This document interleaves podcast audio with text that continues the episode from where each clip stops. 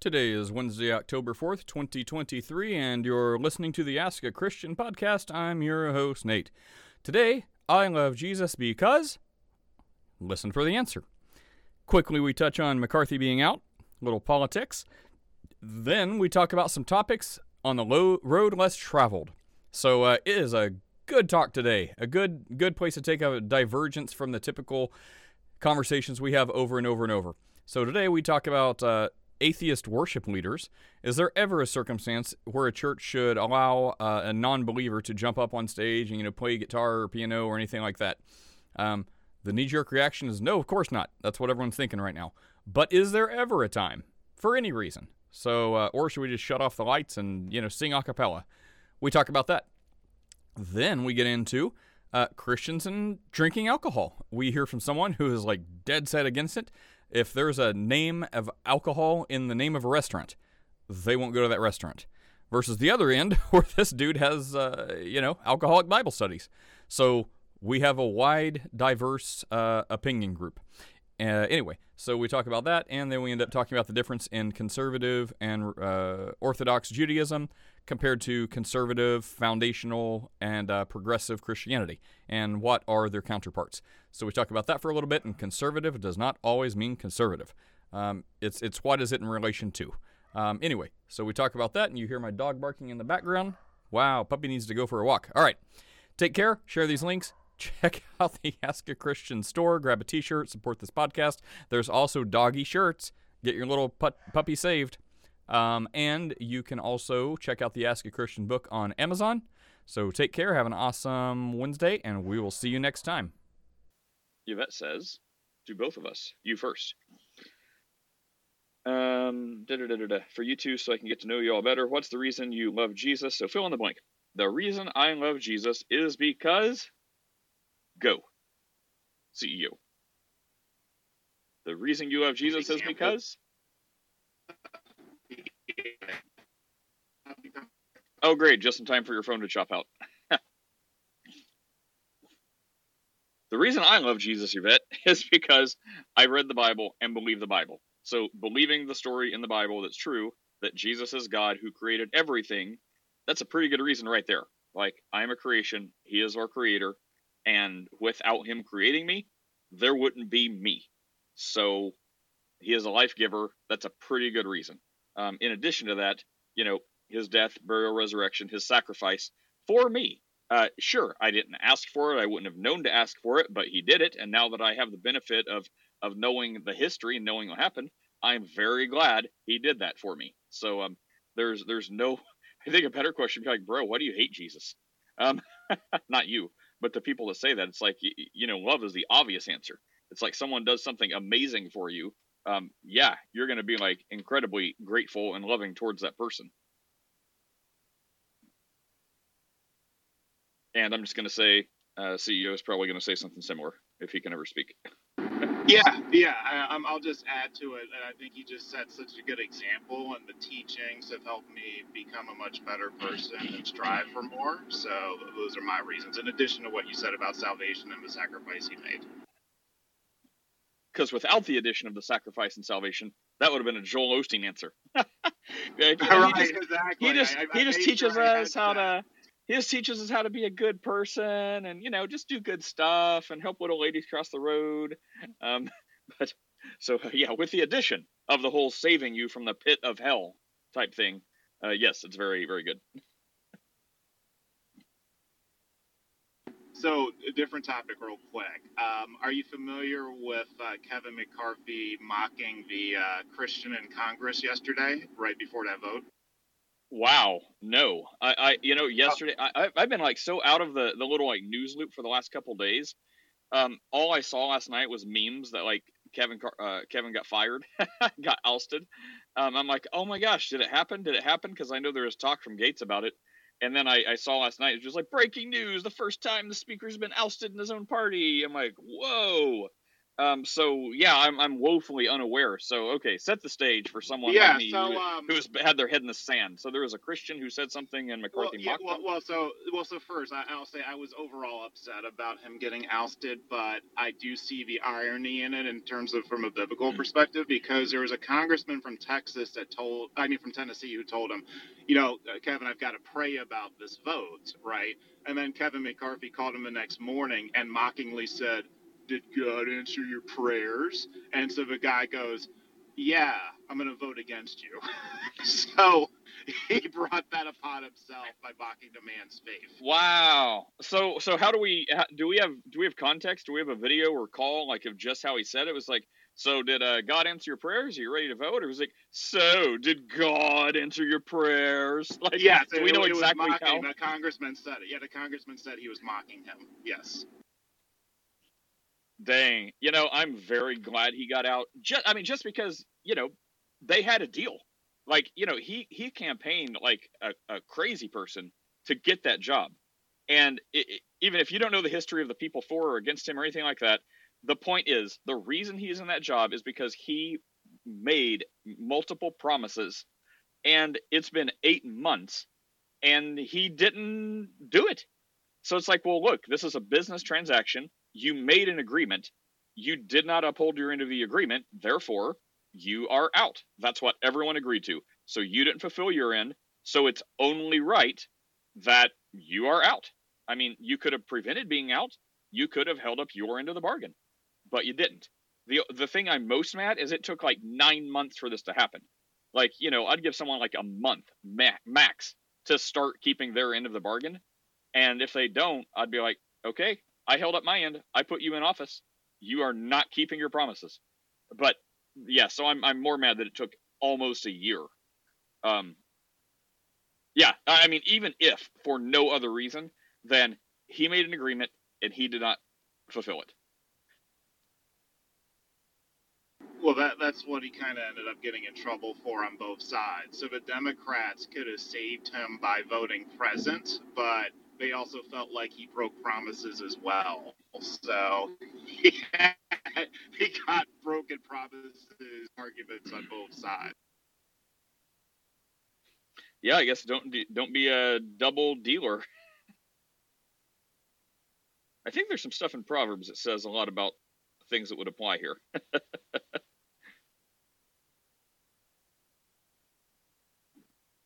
Yeah, there's a verse about not being double-minded, right? Yeah, yeah, it's like a ship tossed uh, across the waves and whatever.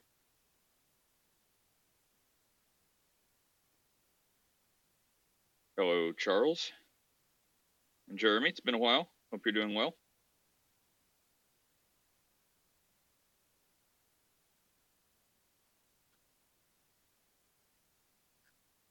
So, what do you do on a day-to-day CEO? Do you just drive around from like client to client, or do you have an office that you go work in, or Oh, when when when I when I jump in this room, I'm um, I've dropped off my kid and I'm headed to the office, and then I'm in my office most of the day, just working on different projects for clients. I, I travel a lot to New York, once every two weeks typically, um, and I travel a little bit uh, around the country, but not as much as I used to because Zoom has made it so we haven't had to travel as much.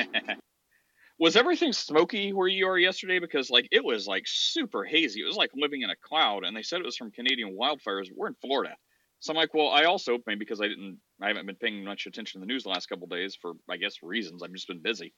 Um, but I would think you would you would have thought if Florida is this bad, like the whole East Coast would be this bad. But is that not the case? Did it like play? it's terrible. hop today. over you? It's Oh, okay. terrible today. Yeah. Well, it's actually cooler down a little bit today. So down here.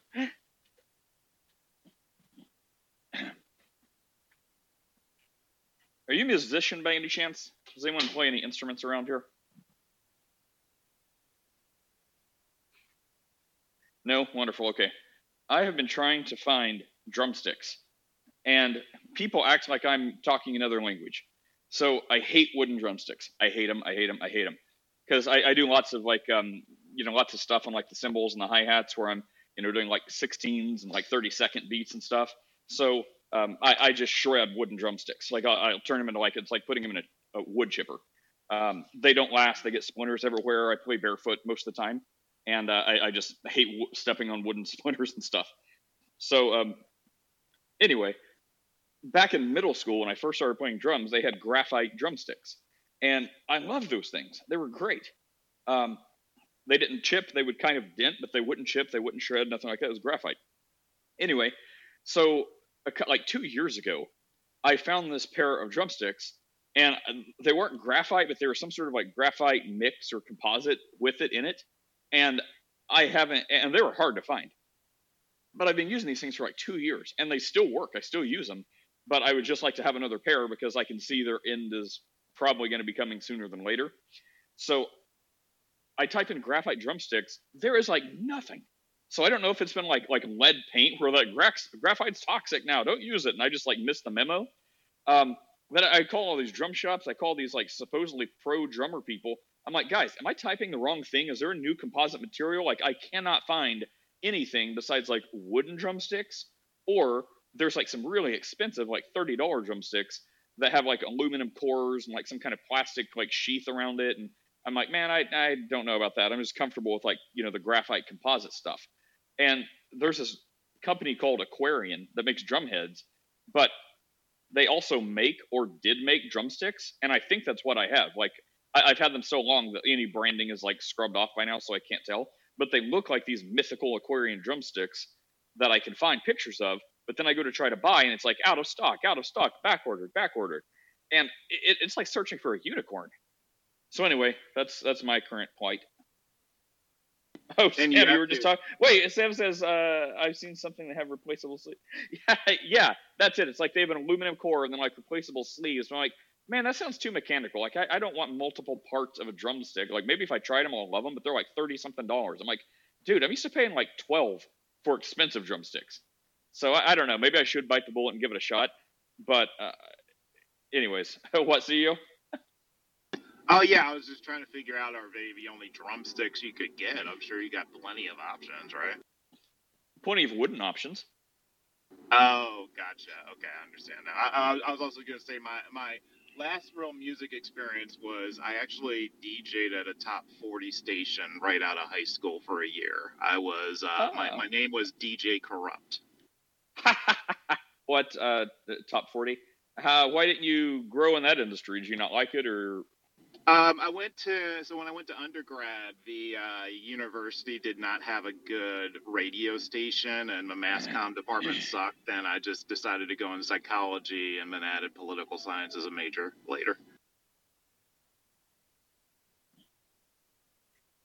What kind of science is political science?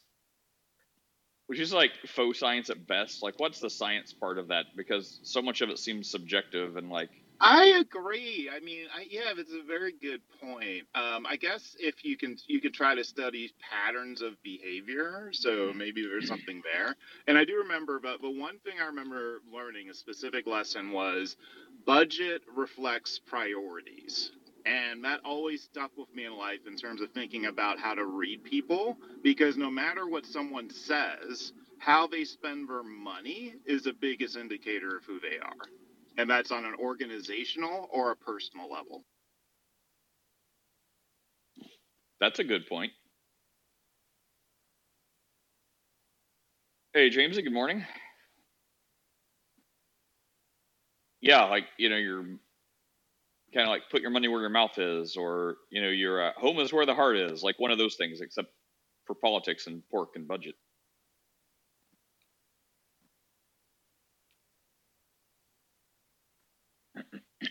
Yeah, I've, I, i have added time to that metric, but so basically, I think how you spend your time and how you spend your money is ninety percent of who you are. Hmm. Jamesy, are you a musician of any type?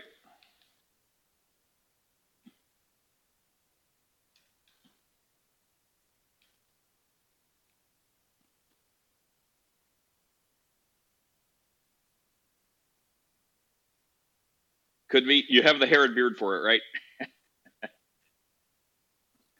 hey, V, good morning. I hope you're bringing some topics because we are scrambling. You can hear about my failed drum career. You are a drummer? Uh, what? D- did you say you were a drummer? Uh, yeah. Oh, interesting. For a rock band? Nate was a drummer. I was a DJ. no, I. Uh, yeah, I never. Yeah, let's talk about my issues. I, I've never um, really played out. Like the most I played is for like churches and stuff. Like you know, ever since I was like a teenager. So I, I, I mean, I play. I play decently. It's like you know, jack of all trades, jack of all, master of none. Um, so I mean, I play drums, bass guitar, electric, acoustic guitar, keyboard. Uh, you, you know, like the main instruments. So I mean, I, I play them all to like get by, but I'm not like an expert at any of them. Um, well, well, drums, drums and bass, I'm, I'm best at. But you know, someone wants me to do like lead riffs on a guitar, or like you know, do some shredding or something like that. I'm like, nope, that's not what I do. Like that, that took too much time and effort, and I just stopped. So I wanted to, I, I guess I wanted the ability to be able to moderately play everything well, but didn't want to dedicate the time and devotion to master any of it. And as a result, um, yeah, I, I don't play out. I don't play live really, except in church, and it's just a hobby. Um, I, I, mean, I've, I've done like studio stuff like for myself, but yeah, I also get weirded out. Like, um, you know, if I know what I'm doing, like the, the people are in sync. Like, you know, I've had lots of almost bands before, um, but then something always happens. Like they don't want to play enough, or if if there's like a formed band, I'll come in as like the new guy, and they just like expect me to automatically like know everything they're doing. And I'm like, well, guys, I mean, you know, takes a little bit of practice, right? Like practice makes perfect. And they're like, oh, you just got to keep up, just got to keep up. It'll be fine. It'll be fine. Like you'll get the hang of it. I'm like, no, I don't want to be like in the middle of playing a song and and rely on trying to get the hang of it. Like I need to know exactly what you're planning. I need to know exactly what we're doing. And you know, like what what's the plan? What's the goal? Like if someone hits a bad chord, um, you know, how do you recover? Like I want to know these things in my head so I have confidence when I'm out there in front of people. And anyways, so um, that never happened, and as a result, I'm like, no, man, like I, I want to be prepared, and if I don't feel like I'm prepared, something's going to go wrong. I'm just going to like take off running out the back door. Um, and I guess that's a me thing. Have they tried to hire you for the atheist temples? no, but I I mean I hear like the atheist uh, atheist megachurches um, do lots of like Grateful Dead and like you know classic rock. So I mean, you know, I mean, I I could I could do that. Hire me, atheist megachurches. I mean, there may be some Jesus in my drumming if that doesn't weird you out, but what's up, Jamesy? What do you think about atheists working on worship teams? Like, does that give you the ick? Uh, well, yeah. Uh, not that they can't do a good or better job than you know a Christian or whatever religion we're talking about. But I mean, yeah, it's like you know, you you like the whole point is the God you believe in is why you're there. Like I mean, it's why you should be there. So you know, the primary reason should not be to get a paycheck or to hone your music skills. If you want to do that, go play in a dive bar. Like that, that's a perfect place. Go set up in a Walmart parking lot. Like if you if you just want to like play music, go do that. So it's like, you know, in, in a church for Christianity, it's like, well, you know, we all we all believe in a God. That's why people bother to build this building and come to church, um, you know, to to have worship services for this God we believe in. So I mean, that's like a very minimal requirement. Um, it's not like you need to be the most holy person there to get up and sing or play music, but you should at least have a general, uh, you know, have a general homogeny with the whole reason the building is there, right? So it's like there may be even people more like holy than like the assistant pastor or something like that. Um, you know, like some 80 year old elder that's like a retired pastor or something. So it's not like a competition of who's more saved to be in the position, but it's like there should be some baselines, right? Like you you all should at least believe in the God that the church was built to. So for me, that that would be it. It's not like you know who's better or who's worse, but it's like, well, if you don't believe any of this stuff, then why? Why would you want to be here? And then if we go back to, well, I'd like to practice my vocal lessons. Great. Why wouldn't you do well, that anywhere else? I, I think it could be more mundane than that. Somebody could just have a real passion for music. They could not be averse to the faith. They could think the faith is a good thing. They're just not necessarily a member. And they want their music to have like a profound impact on someone's life. And if that's the biggest crowd that they can gather and have the most profound impact on, I think like maybe they would be really drawn to being a part of that experience. You know, I, would say the most I could go down that road, and that's an interesting point. Like, uh, if there is like a church who, who, um, like needs a guitarist, um, and they just don't have anyone who is a believer that goes to that church that can play guitar, um, that that's like the the most favorable condition for your scenario. And I'd actually like to get a lot of Christian opinions on that. Like, I mean, I think the easy answer is no, of course not. Have no music. Uh, listen to a CD. Like, listen to anything before you have that. But on the other hand, it's like, well, can you know, God can use anything for good. So I, I think the answer I would say is subjectively on a case by case basis, prayerfully consider um, that situation. Because I mean, I, I, think there would be some evidence that you know perhaps even if this person is not a Christian, um, maybe that's what makes them become a Christian. Who knows? Like maybe if you're like, hey man, I know you're not a Christian. I, I know you don't believe this stuff. I also know you don't hate us either. Um, so you know, could you uh, just do some like piano backing? Uh, you know, just while while the preacher talks a little bit, and maybe they'll be like, oh sure, I'd like to play piano and maybe they'll I don't know hear the words of the preacher and be like, holy crap, this is my time. I do believe in Jesus. So I mean, I, I think there could be some good things to it. So somewhere between absolutely no and maybe it's their day to get saved. so I was not helpful at all, but that's what I think. Uh, James, you want to follow up real fast before Brandon says uh, just turn off the lights and have no music at all? sure, and, and, and then I'll probably uh, move myself back to the audience. But in the in the Hillsong documentary, there's this story of uh, a couple that's on the worship team, and they confide in another member of the of the staff that they had premarital sex. They get kicked off the worship team for like six months. They end up getting married, and like later they realize like they probably shouldn't have. But um, like I kind of think like the church is kind of allowed to make those rules and implement them like as they see fit. Like I don't I don't really see a problem with that. But like ethically encouraging people to get married that and it may not have been explicitly like their goal, but it's kind of what happened, right? Like encouraging people to get married that probably don't belong married is like a flaw. Kind of like a shotgun wedding type thing, like back in the day. How it's like, oh, you hooked up with my daughter? Well, you just married her. Come over well, here. like, yeah, young people have sex drives. So, like, if you're saying, like, yeah, you can have sex, you just have to get married first, you're kind of encouraging people to get married to people that they might not actually be good for. Well, that's true if you look at it that way. But, but you know, there's a middle, uh, you know, the middle ground you're saying is just have sex, even if you don't want to get married to them. But then, you know, there's there's two extreme sides. One is, well, get married if you want to do it um, which I agree could be very bad. Like may- maybe they shouldn't be together. But the other one is, hey, sex hound, just stop it. just wait a little longer for someone you actually want to be with, and then get married. I mean, you know, we've got like monks who have who have been celibate their entire like you know hundred years on planet Earth. Um, you know, a, a teenager could probably make it a couple years.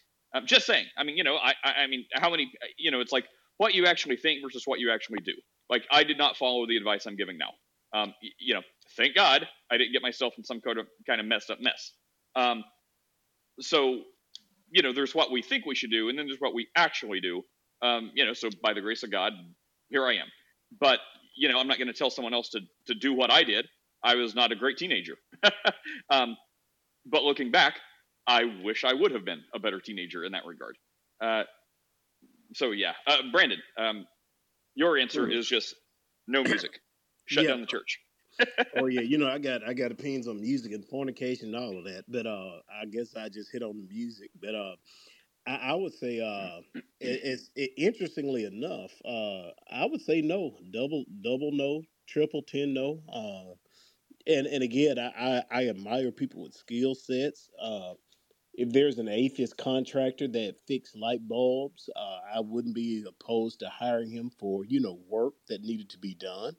Uh, if there was an atheist that fixed uh, pipes in a building uh, who did ethical work, I wouldn't discriminate on those bases. But when it comes to worship or or something that deals with that, I mean, part of the prerequisite, I I, I don't need you lying uh, because the prerequisite of the platform is that you believe what the church teaches, um, which I guess to me is kind of like if you let them get up there and sing or, or play and they don't believe or what, what what you, your church teaches, to me that's all one and the self same. Uh, you might as well why not let him just get up there and preach? Because maybe him getting up there and preach will let him. Uh, maybe while he's preaching a gospel he doesn't believe will will convert him. To me, that's just that that that I don't know. I just I, I I will walk right out the door if not try to set the church on fire while I'm leaving. Uh, that that is uh that that's that's I'm I'm actually surprised Hillsong had that much integrity to sit down for the music people. I I'm shocked they had that much integrity. To be honest.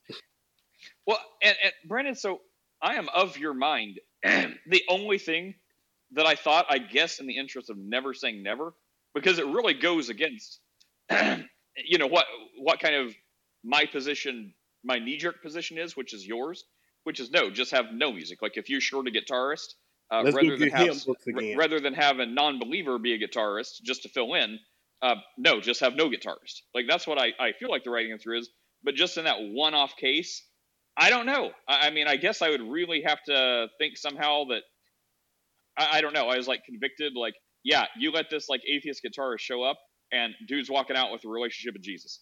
Like, I, I guess somehow I'd have to like super, super feel convicted that way to to do that. So I mean, my my only hedge is in the interest of never saying never because I mean, I guess it could happen. Um.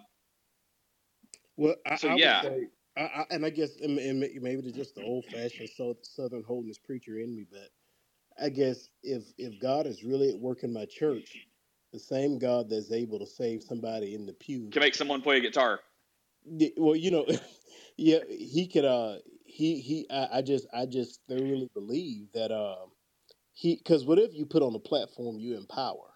And if I put on the platform, because one, you can't hold hold them to a, a standard of uh, morality, and that's what you're putting before the people to live.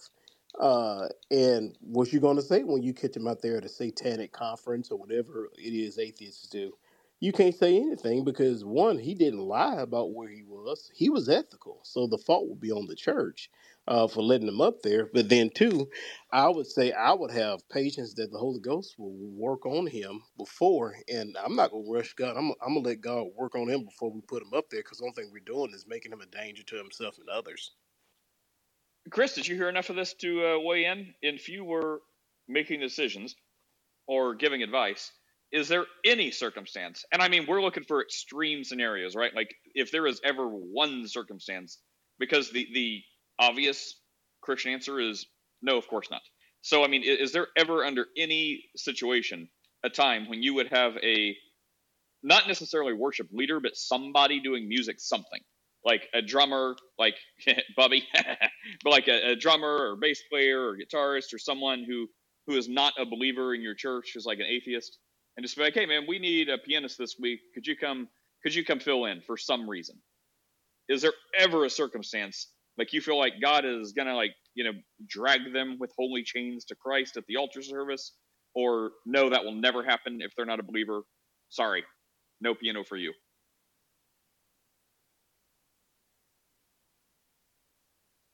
after that setup, Chris. I don't want to say I'm mad. I'm just disappointed. I'm going to say Chris is probably going to say no. I I just wanted to share with Brandon, like, uh, you know, if we're just really candid about it in terms of the black church, I would, I don't have statistical evidence of this, but I would gather most black churches in America have had like that gay member of the choir team and just kind of overlooked it because Why black? talented.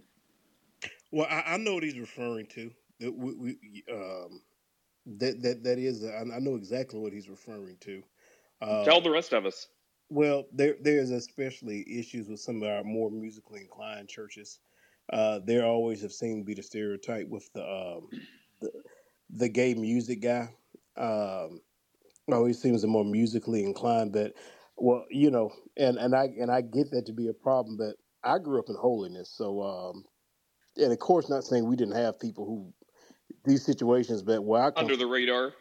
Yeah, like they if they were doing something, they they had enough they had enough decency to try to sneak sneak around. Uh, it was not they they didn't want to be flamboyantly open, so you know, growing up in Pentecost, uh, you know, it wasn't we, we didn't encourage sisters to be out out in the front. It was something uh it was preached enough against that people were ashamed of that kind of behavior. Now, when you go down the street to the f- first false church of uh Mobile, uh no no telling what you would Did you say First False Church of Mobile? yeah, yeah. Like you know, What but they what did denom- everything. what what denomination do you have in mind, or what what denomination is the First False Church of Mobile? Well, uh, well, I well in the south. Presbyterian, isn't it? Just say Presbyterian. Well, if if you could find one, I mean, they're not very. They're, you don't find too many of them down here. Uh, False churches or Presbyterians? well, Presbyterian churches, they're not that many, not too plentiful. But down here, like a lot of the tension is like with the Baptists and the, the Pentecostal holiness people because, uh, like a lot of the if if you wanted to kind of do whatever you wanted to do and kind of the preachers kind of let the people run kind of free, the Baptist churches down here kind of let their people go to the clubs and sing in the choir on Sunday and a lot of that kind of mess go on down here. And really? they The Baptists go to the clubs and stuff? Like, man, the, the Baptist people in the black here are Baptist churches that- down here, Oh. the chain. like the, the Baptist people here I know are like really strict. Like, man, I, I, I actually had here.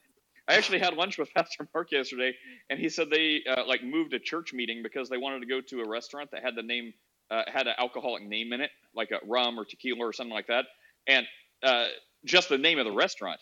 They're like, well, we don't want to give appearance of anything bad, so we're just going to move the meeting. I'm like, wait, you wouldn't go to a restaurant because the name had alcohol in it?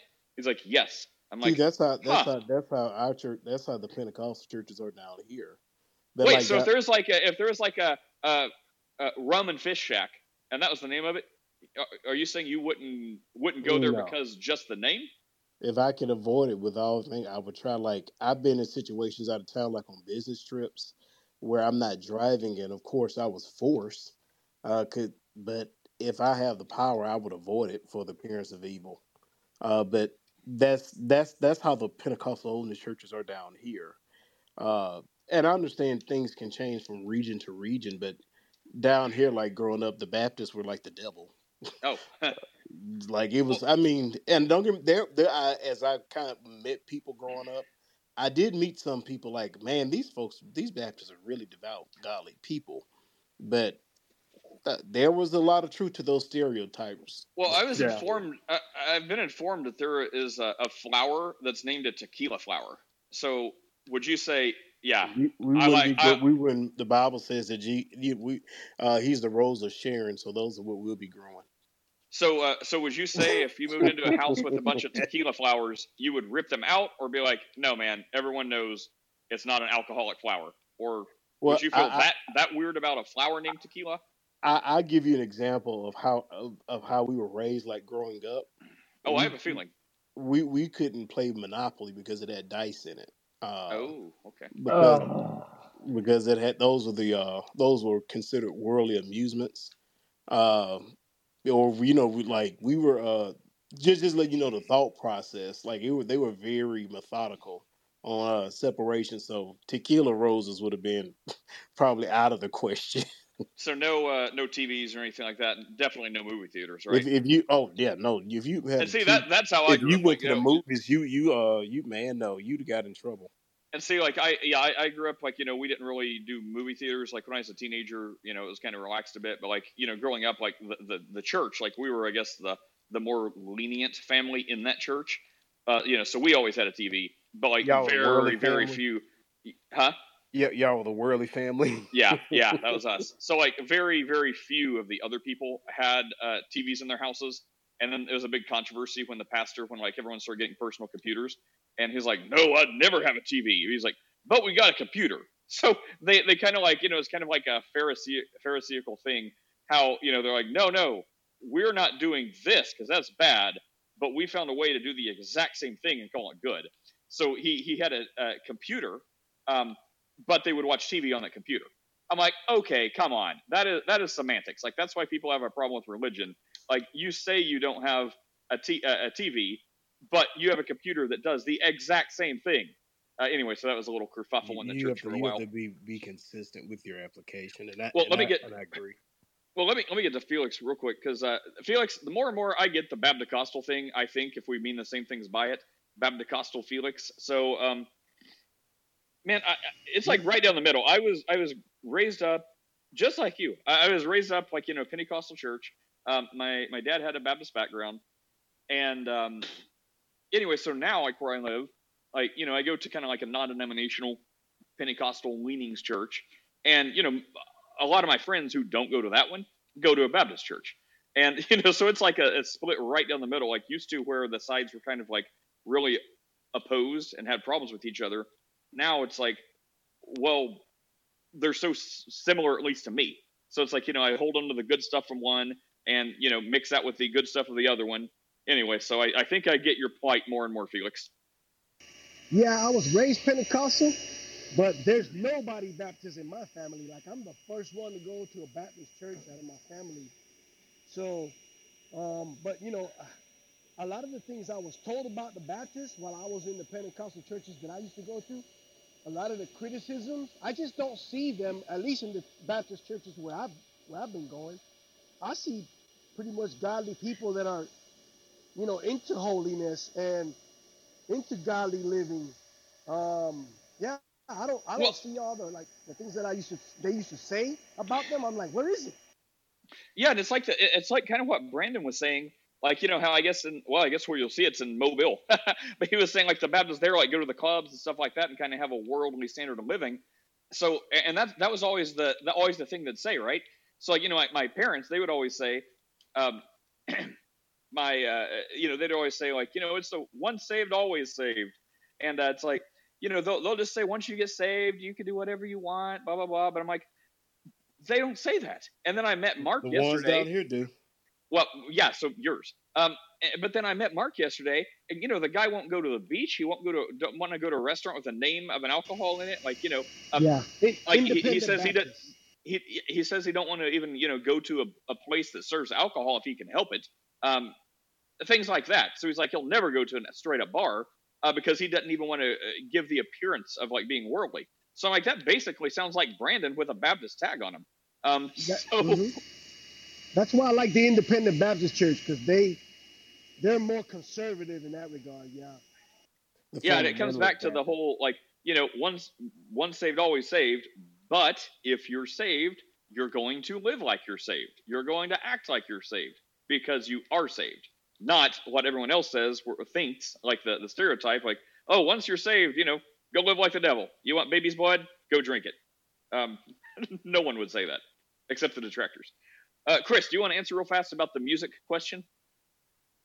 Under no circumstance ever would you let a non-believer grace the stage, or in a very, very certain type of circumstance, maybe. I mean, it's not really up to me, but yeah, If it I was. mean, yeah, if it was, um, yeah, I mean, absolutely no.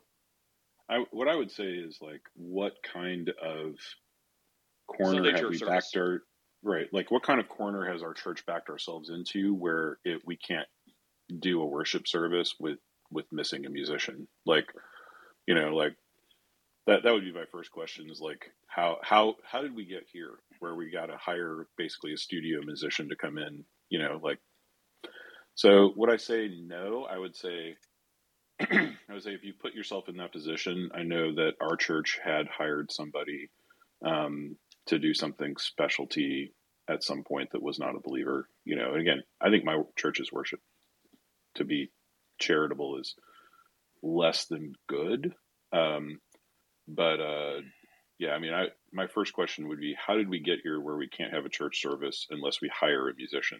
Like that's Okay. that's the first question, and then the second question is, you know, does it matter? Like, is there some type of you know thing going on? Uh, worship comes from the people, not from the stage, and so I think that we have a skewed idea of what worship is, and also worship is not just the music the entire service and the order of the service is worship. It is a spiritual act of worship. And so I think that, again, I think as American evangelicals, a lot of times we have a very weird and skewed version of worship that no one in church history would would recognize that definition. That's a good point. Uh, so that is the answer from Chris's uh, first apostate church of the South, or whatever you're saying, Brandon. Um, fair point, Chris. I agree about the worship thing. Steph, pick your poison. Would you like to talk about music from non-believers in church or Pentecostals versus Baptist? Ugh, music from non-believer, like non-believers on the worship team.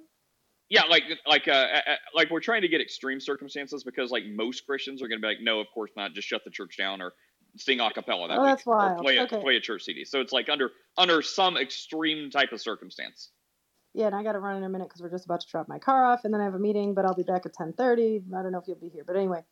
Uh, yeah, I don't care about non-belief. If someone is like, yeah, I know how to play guitar and I'll do it for you for forty bucks on a Sunday morning or whatever, do it. Just pay the guy, right? Do you know the Duggar family? They got all in Yeah, that, in uh, that yeah. trouble. Not okay. super well, but I I know of them. Yeah, yeah. Wait, was that the guy with lots of wives, or is that someone else? No, no, no. The Duggar family is the eighteen kids and counting. Oh, okay, yeah. whatever it was. 14 and pregnant again was their first series. Anyway, you know, then they had all that problem with the son and the sister and the nastiness. But anyway, oh, bef- yeah. yeah, so they, it didn't end well for them. But prior to that, they had gotten really famous for having all these kids and then being also super religious, right? So they have these multiple TV shows and they're on like their third season. And uh, they're just living their life. They're taking a trip. They're preaching the gospel. They're doing whatever they're doing. They've got all these children. Their kids are really well educated and really, well, mostly really well behaved. And so there people are fascinated by this, right? And the show is getting a ton of views. It's like a wildly popular show and some people are like, "Yeah, that's great." And other people are like, "Whoa, that's weird. It's like a car accident I can't look away from." Whatever. The point is the staff that came in from TLC, the you know, the network to um, film the show, and you can look at this up. Everyone who was on set became all a got saved? Christian. Yes. That was All one of the my camera points. guys, the boom guys, they have photos of like them praying with the crew in a huddle and like they had pictures of when each crew member got saved. So I guess that's my point. Let the dude play guitar, you know? Let the atheist film the show. You know that that was one of the points that you know I, I would say like I would want to seem like really convicted like uh y- you know some would say God spoke to them and said let this guy play keyboard he's getting saved today um I, I mean I think I'd, that'd need to be a pretty strong conviction but uh Veckel we finally got you up here did we say enough heresy that you have to correct us No, no, I was busy. Uh, I I could only listen at the time that I was uh, that you sent the invite. So, but uh, yeah, you know, um, who- was just speaking? The young lady was just speaking. Um, Steph. raise it, uh, That Yeah, was me. Steph- Hey. Okay. Yeah, yeah. Good morning. Uh, yeah, you raise a really interesting point because on one hand, I, I say for uh, the church structure, I, I, my first uh, instinct would is, was would be not to allow someone like that in any type of uh, uh, position uh, in the in the in the congregation because they may try to, you know, there, may be an influence on uh, people's uh, doubt uh, in their faith or whatever uh, if they're around a, a person like this. But at the same time, uh, as you ra- as you raised, uh, Steph, uh, yeah, I mean there may be an opportunity for them to be witnessed upon if they're around other believers too. I mean, as I'm often uh, reminded of First Corinthians seven, where it talks about the unbelieving spouse is sanctified by the believing spouse. You know, um, I would say, you know, why could why couldn't something like that be in the case of you know outside of marriage, but you know, with still within the congregation? What if you have a non-believer who is has a specific talent in something, and he's he or she is the only one in that entire congregation that has the ability to do that one thing?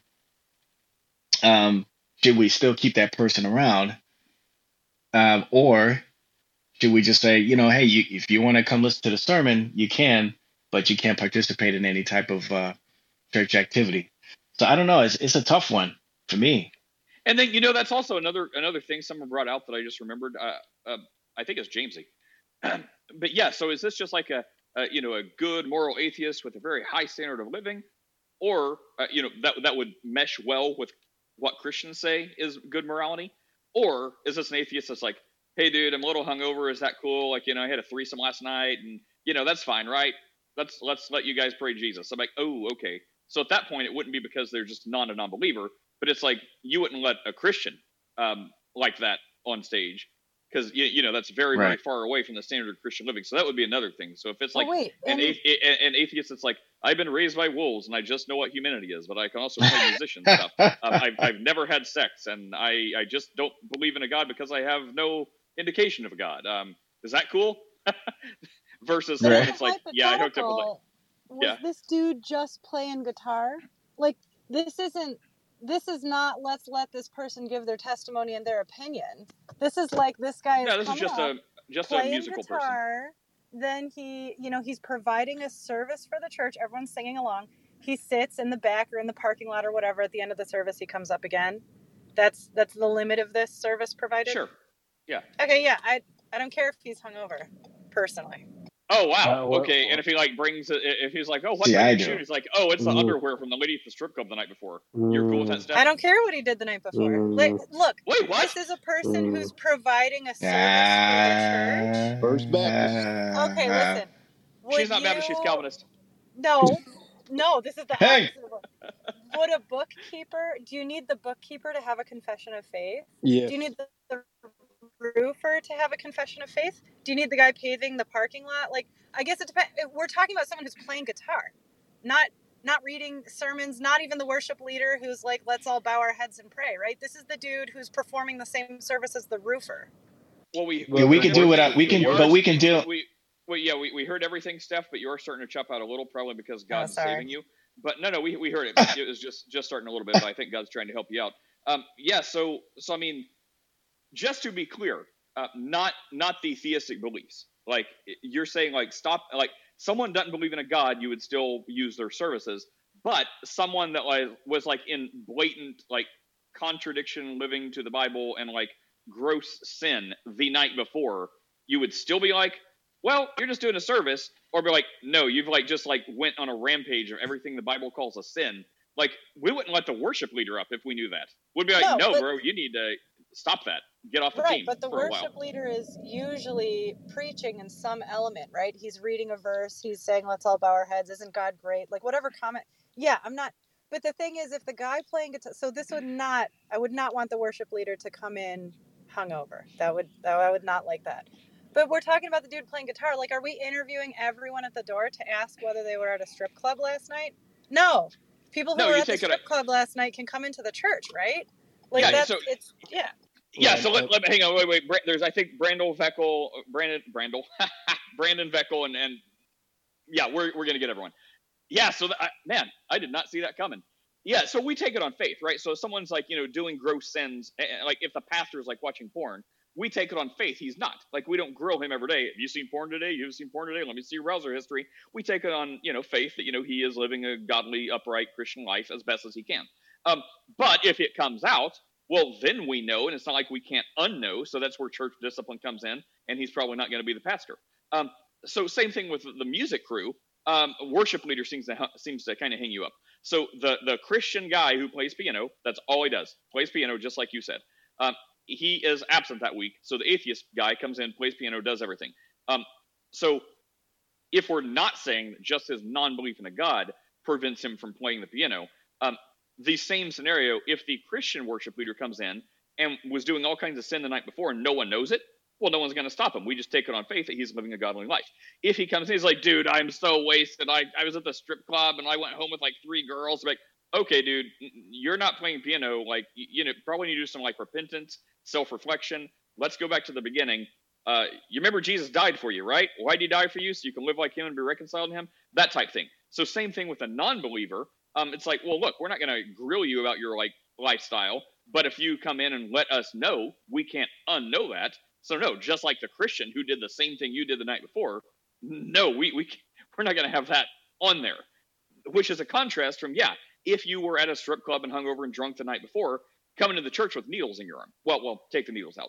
But I mean, yeah, anyone is what should be welcome in church, but not everyone who's not living a biblical lifestyle should be in a place of like ministry in that church.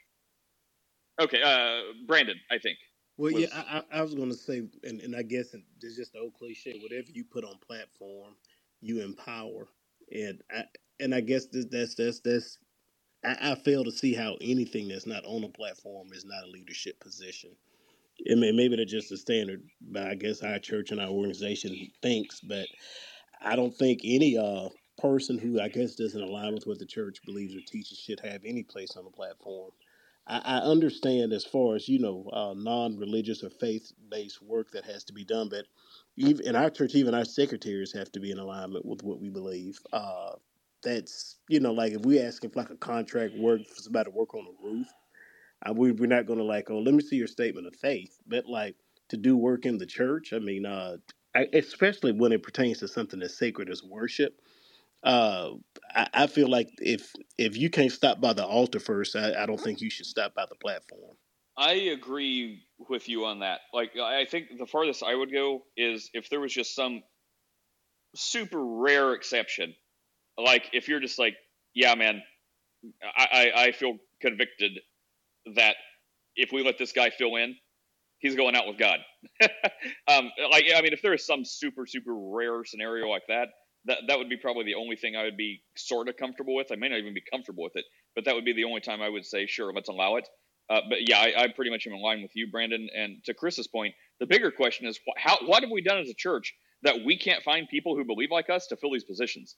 Uh, Brandon, would you would you say you would ever, for any reason, go as far as I think I may? Like, if you just felt compelled, like this is what's going to get this guy saved, like let let him come in. The Holy Spirit's going to like get a hold of him while he's playing those keys and he's getting saved? Or would you say no, that would never happen? Or like I don't know, like any any super rare scenario like that where you think you'd allow it? Well, I, I would say um, I would say no because we don't have a scriptural precedent for such a case. The only uh, thing, like, the only scripture precedent we have is uh, that it pleased God through the foolishness of preaching to save those that believe. And if the preaching of the gospel can't save them, then music can't. Uh, Veckel, were you trying to get into? Yeah, uh, a lot of good points were made. Um, first, uh, I focus on the definition of repentance. Repentance is uh, basically the changing of the mind on a particular thing. Uh, it's not that you actually stop sinning, but rather that you have now a new perspective on the thing that you once did before you were saved. So you're not justifying the sin. You're not congratulating others when they do it. Um, now, that doesn't mean that you won't uh, slip up every once in a while over and over again. Uh, but you now, even when you do slip up, you have this mind set in your mind that, okay, I now know that what I'm doing is contrary to the will of God, is contrary to God Himself. Uh, and uh, this is a sin, and I can't congratulate anything or anyone that does these things that I used to do. Now, with that said, can you have a person who is a non-believer, you know, participate in, you know, worship and stuff? Well, uh, again, first of all, I would say we don't need you uh, being part of this uh, form of worship if uh, if you don't know the God that we serve.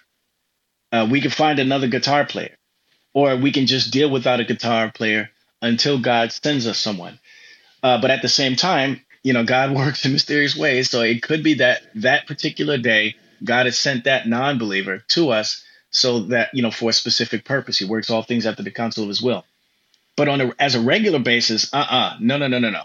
We can't have a believer, uh, a non-believer, coming in, especially after boasting in their sexual escapades the night before, uh, and then come in here and play Creaster. You know, to go to church Sunday and Easter, uh, Easter and, and Christmas, and just just to play guitar, and then they uh, go back to you know their their iniquities and stuff like that. You know, again, nobody's perfect. No Christian is perfect, but at the same time, we are called to holiness uh, according to the scriptures. And you know, me personally, you know, as much as the guy could be is as good as Jimi Hendrix on the guitar, but if he's coming in here talking about his sexual escapades or drunkenness the night before, you know, that's gonna, you know, a little leaven leaveneth the whole lump, type of thing. So I would just say, yeah, well- yeah, well, let's like have you step down. Yeah. Well, that's like the Romans one, right? It's like, or, or not Romans one, but it's like you know the foolishness of of God is is like what more wise than the wisdom of man or something like that. So it's like when people will say, well, well, thank you, Chris. Uh, but yeah, it's like when people say, well, look, you know, an atheist that you know has all this theological training and understanding, why why can't they be a pastor? They'd be a better pastor than you know the the guy that just believes Jesus rode a dinosaur and he, he just kind of read the Bible once and doesn't really know what he's talking about. He's like all over the place. It's like, no, God can use the foolishness of man, you know, to do great things. Like it's, uh, you know, all, all the verses that apply that I'm butchering right now. But like, you know, man's wisdom says, yeah, get the most theologically qual. Yeah, man's wisdom says get the most theologically educated, astute. When God's wisdom is like, I can use this person who you guys all think is foolish. So when amazing things happen, you know it's me doing this, God, Amen. not not from the power and wisdom of this man. Um, I want to like get Chris and D in here, but Steph, I know you have to go soon. I want to give you one more time to uh, have God strike you by lightning for the things you're saying. Um, go if you'd like to comment. On Minecraft, on Minecraft. We'll all get struck before you. Minecraft. Um, okay, well, uh, we already dropped the car off, and I was chatting with my husband about it. He agrees that uh, that should not be done during corporate worship, but it would be appropriate maybe for a youth group. So that's his input. But we both, uh, I mean, I, I'm okay. It would depend on the person. Sorry, I'm And she, It would she got a call. God is trying No, to save you.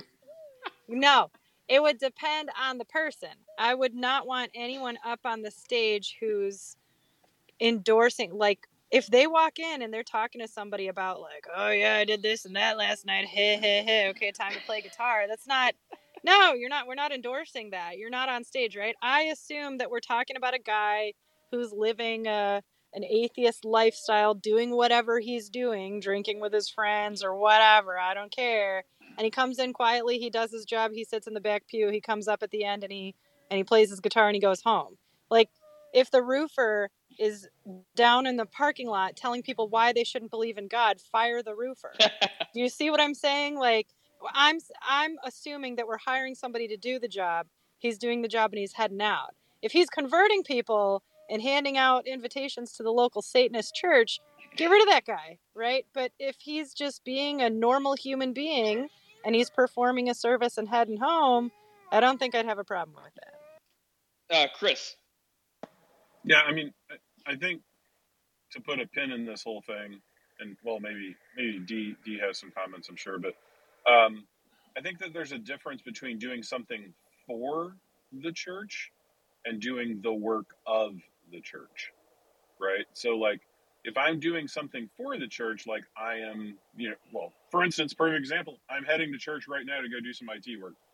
Um, you can have anybody do stuff. You can have an IT guy that's a rabid atheist. If he does a really good job with the IT, then Mazel Tov, like use that guy um, because he's doing work for the church. Whereas somebody who is participating in a worship service is doing something, is doing the work of the church. And so that would be, I think, the difference is are they doing the work of the church and we're asking an unbeliever to do the work of the church? Or are we asking an unbeliever to do work for the church? that's a good You point. see, you see the, you Yeah, the Chad distinct agrees with that. And I guess that could go either way, right? Like when we're talking like music, like you, you you think the music would be a function of the work of the church, but I guess if the church is like, hey, we don't need a musician, we need to hire you to do work for the church. Church, but then you could say it's blurring the lines because in this case, work for the church would also be work of the church. So yeah, yeah, I, I think you have a good point, even though I tried to confuse I it. need I need to talk to Chad more so that we can conspire against you, Steph. Yeah, can we Nope, trade him like for you ever that. like one, one day a week? No, Chad, would you go on Clubhouse one day a week? Only if you're silent in my presence. Wow, As really? is proper. Make women great again. Nope, don't like this. Well, Make Chad, wives you- great again. You, Chad, you've No, made three new friends, but you may be sleeping outside tonight. That's right. Come to the come to the doghouse. We've all been there. uh, D, did you have anything to say about this? Mine is highly decorated. It's got electricity and running water.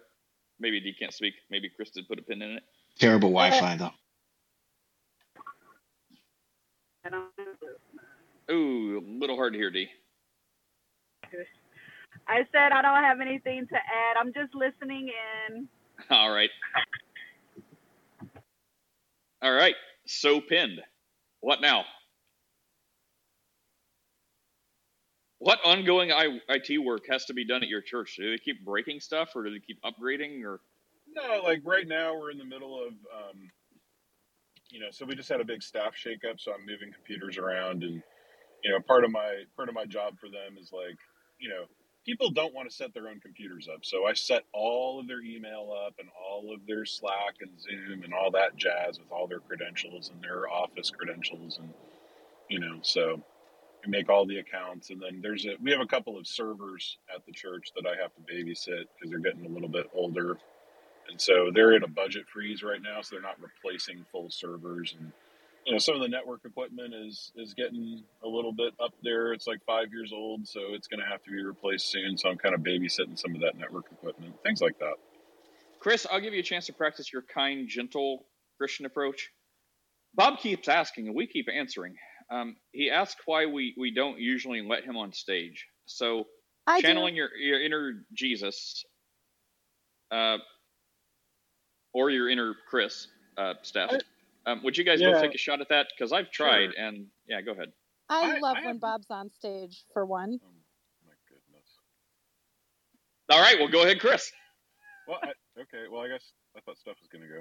I was just kind of. She did. She says he lo- she loves it, which is not I- what I was looking I don't have a problem talking to Bob. The problem that we end up having with Bob is that it's the same thing over and over, and we never get anywhere. And so he'll be all like, Calvinists are crazy and unsaved, or something like that. And then it'll be like, okay, Bob, so tell us some stuff about that. And then it'll be like the same answer, and then it'll be like, and then he'll be like, the Trinity is, you know, is a false doctrine, you know. And it's like, okay, cool. Like, let's talk about that, Bob. And it's the same thing. I know it's have like a- the, if I have a Well, discussion like the- about the Trinity with Brandon, it's going to be different each time because we're talking about different aspects. So, like, if Brandon wants to come up here and he wants to talk Trinity for 30 minutes, like, that's going to be an interesting conversation. Even though we disagree, it's going to be an interesting conversation because Brandon's going to have a different take than the take that he has. Then he's not going to repeat the same thing 45 times, right? I mean, I think, yeah, I agree. And as you say that, uh, he's in chat saying Calvinism is bad, almost as bad as Islam, Uh, Yeah, maybe as you bad as Islam. So, Well, I mean, I guess that, that, like, that has become the uh, lion's share of the response of our Pelagian friends. Um, Oh.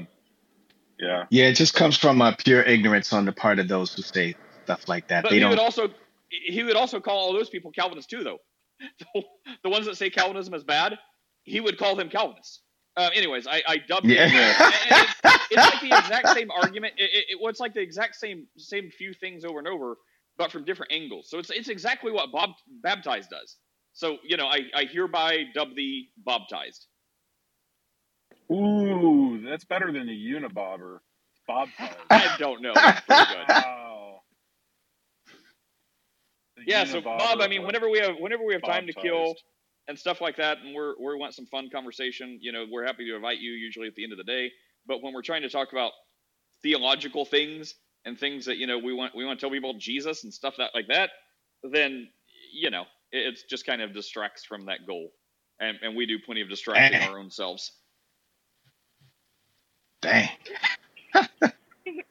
Speaking, of distractions, I don't really want to get real gossipy, but I was in a room where they was giving Nick a hard time about, I guess, something that Chris did, and then I got kicked out because I said, "Why?"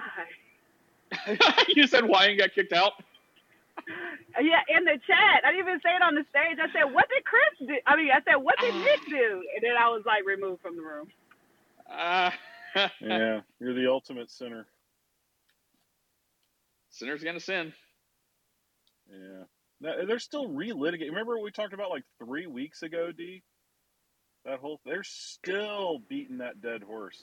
Yeah, I guess they missed the part about I don't I I don't I didn't even get a chance to be in the room long enough to even see what the angle was. Uh, but you know, I don't know. I just said, "What did Nick do?"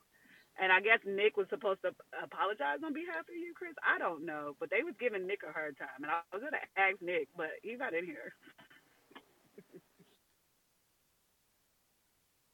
Yeah. Nick's oh well. Calvinist, right? Yeah, I guess so. So I guess this week was uh, Brian Dempsey. Brian Dempsey rolled up in there for like four hours, and uh, he got shouted down. Um, so, and Brian Dempsey, fin- there's a really funny sound clip of Brian Dempsey like losing his temper with Cherry. It's pretty funny. Oh, Is and he they mad is at he no too, longer a true Christian? They were mad at Nate too as well. Oh, what Oh, did I yeah. do? Tell me what I did, and then let's move on. You're friends with me, bro. Okay. That's, it was you guilty by association. Yeah, But I feel I so. again. I I feel Feckle needs to turn in his uh, everything. Needs to turn in his black man card as well. Feckle, just in I case you weren't feel aware. so Yeah, at peace yeah. in my soul about being condemned with that that I'm okay. Oh, Chris, it's not called a black man's card. It's just a black card. Yeah, that's right. Yeah, that's just a black card. the black card. I, I, I know because I I've lost it many times. What, what, why are some of the reasons you've lost it? Oh, the same reason every time. Oh, well, what's that? Yeah, just not being on par with uh, the the you know the stereotypical thinking. You know the monolithic thinking. Ah, That's all. If, you know, it can be at any topic. Yeah, whether it's religion, uh, politics, whatever. If uh, you know, if I don't, if I'm not on par or agree with the maj- uh, the so-called majority, uh, yeah, I've lost my my black card.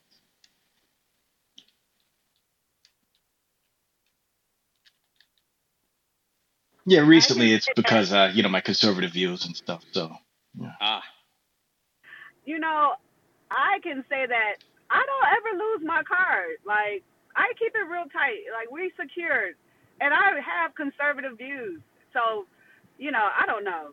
I because maybe it's maybe Beckle, you got to tell him. Well, he's on the phone, but you know, I think um, I don't know. I just I don't know. I don't know, but I have conservative uh, but oh no, you're chopping out again, D. always in the same. Brian Dempsey, man of the hour. How are you doing? I'm not sure why you said that, but good. Your name was mentioned. Oh yeah, why was that? Oh, they were just saying how uh, you you were um, in, in one of the I guess recent conversations you were um, defending Chris, or at least not saying he was evil, and you caught some flack for that. Defending Chris. I don't know when that happened. No, I said Nick. Not I don't know who Brian is. I said Nick. No, Chris just said Brian was in there for a little bit. The th- Chris, are, are you quiet now? You you I don't know what you're talking about. You said something about like Brian went in the room and like Oh, he just was explaining things for like four hours to, to folks. Yeah, It was, that. Uh, it's kind of epic. Yeah, I, I mean, he can tell the story. I wasn't even there. Oh. I mean I was Yeah. just using it as a lead in to say hi to him, but you know whatever you want. Well, good to see you. Oh, Brian, I I did uh, mention to Chris that he should tell you, and then I realized you were on my Facebook. I, I hardly check it, but have you? I figured you'd appreciate it. I, I was at a neighbor's house the other day, and they had a 27 year old Redbreast Redbreast Irish whiskey. Have you heard of that?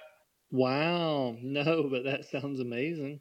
He got it for a retirement party. He had a 12 year and a 27. The 12 year, nothing special. It was okay. The 27 year, maybe the best thing I've ever ever had. It it was epic. you know, I went to a I went to a whiskey tasting uh, at our chamber not this year but the year before, and they had a Japanese whiskey, and it was the most unbelievably smooth and and expensive. It was probably two hundred and twenty five dollar bottle, um, but it, but it was unbelievable. Uh, so yeah, when, when you find something like that, that's a that's a neat thing. I think he said it was uh, like we looked it up. It was like six hundred dollars online. Yeah. And, um, Yeah. and and uh, I mean, you know, he would only he only gave me like uh, you know, like just a, a little pour. But um, si- since since you're here, we were previously talking to Brandon about like extreme holiness living. And I had lunch with someone yesterday who's Baptist and well, Pastor Mark, and he was talking about you know how how you know they they like to abstain from the appearance of evil so much that he was saying one of the people in his churches or something like that um, wouldn't even go to a restaurant that had a name uh, like eh, there's a place that was like tequila something was the name of a restaurant. And they they changed their meeting once they found out that it was at a place that had a, a name of alcohol in their name. So how do we go from something extreme like that? I mean i, I think i'm probably going to agree with you but just biblically speaking you know giving your testimony and stuff like that from from won't even go to a restaurant or apparently own a tequila flower because there's a flower named tequila um, to you know being a connoisseur of IPAs and whiskeys and bourbons. Yeah, I think I think I think somebody like what you mentioned um, is an incredibly feeble-minded, weak Christian who doesn't understand um, not not just biblical liberty, but what biblical holiness even is. Um, the those kinds of things. When when they talk about abstaining from an appearance of evil what what's funny is the world doesn't believe that that's evil. Uh, the the only people who do are fundamentalist Christians. So the only people they're abstaining for is for themselves. Um, not not the rest of the Christian world for 2000 years. And um, you know the the world's not offended if uh, if somebody has a glass of wine. So oh. uh, that's Dude, I an never interesting. thought of it like that. That's an interesting point. Well, yeah, uh, you have astonished and amazed Chris and I, and I in the same comment. But so, Brian. Also, that being said, like I can imagine the criticism they would give, um, saying like, "Oh, well, you just want an excuse to drink and get drunk and party." But obviously, speak to that because even though you say like, you know, you can you can enjoy whiskeys and bourbons and all this other stuff, as do I. Um, you would also say you do this like you know in a in a nice, comfortable, astute setting, and it's not like you're at a bar getting sloppy drunk and you know having to find a ride home because you can't drive.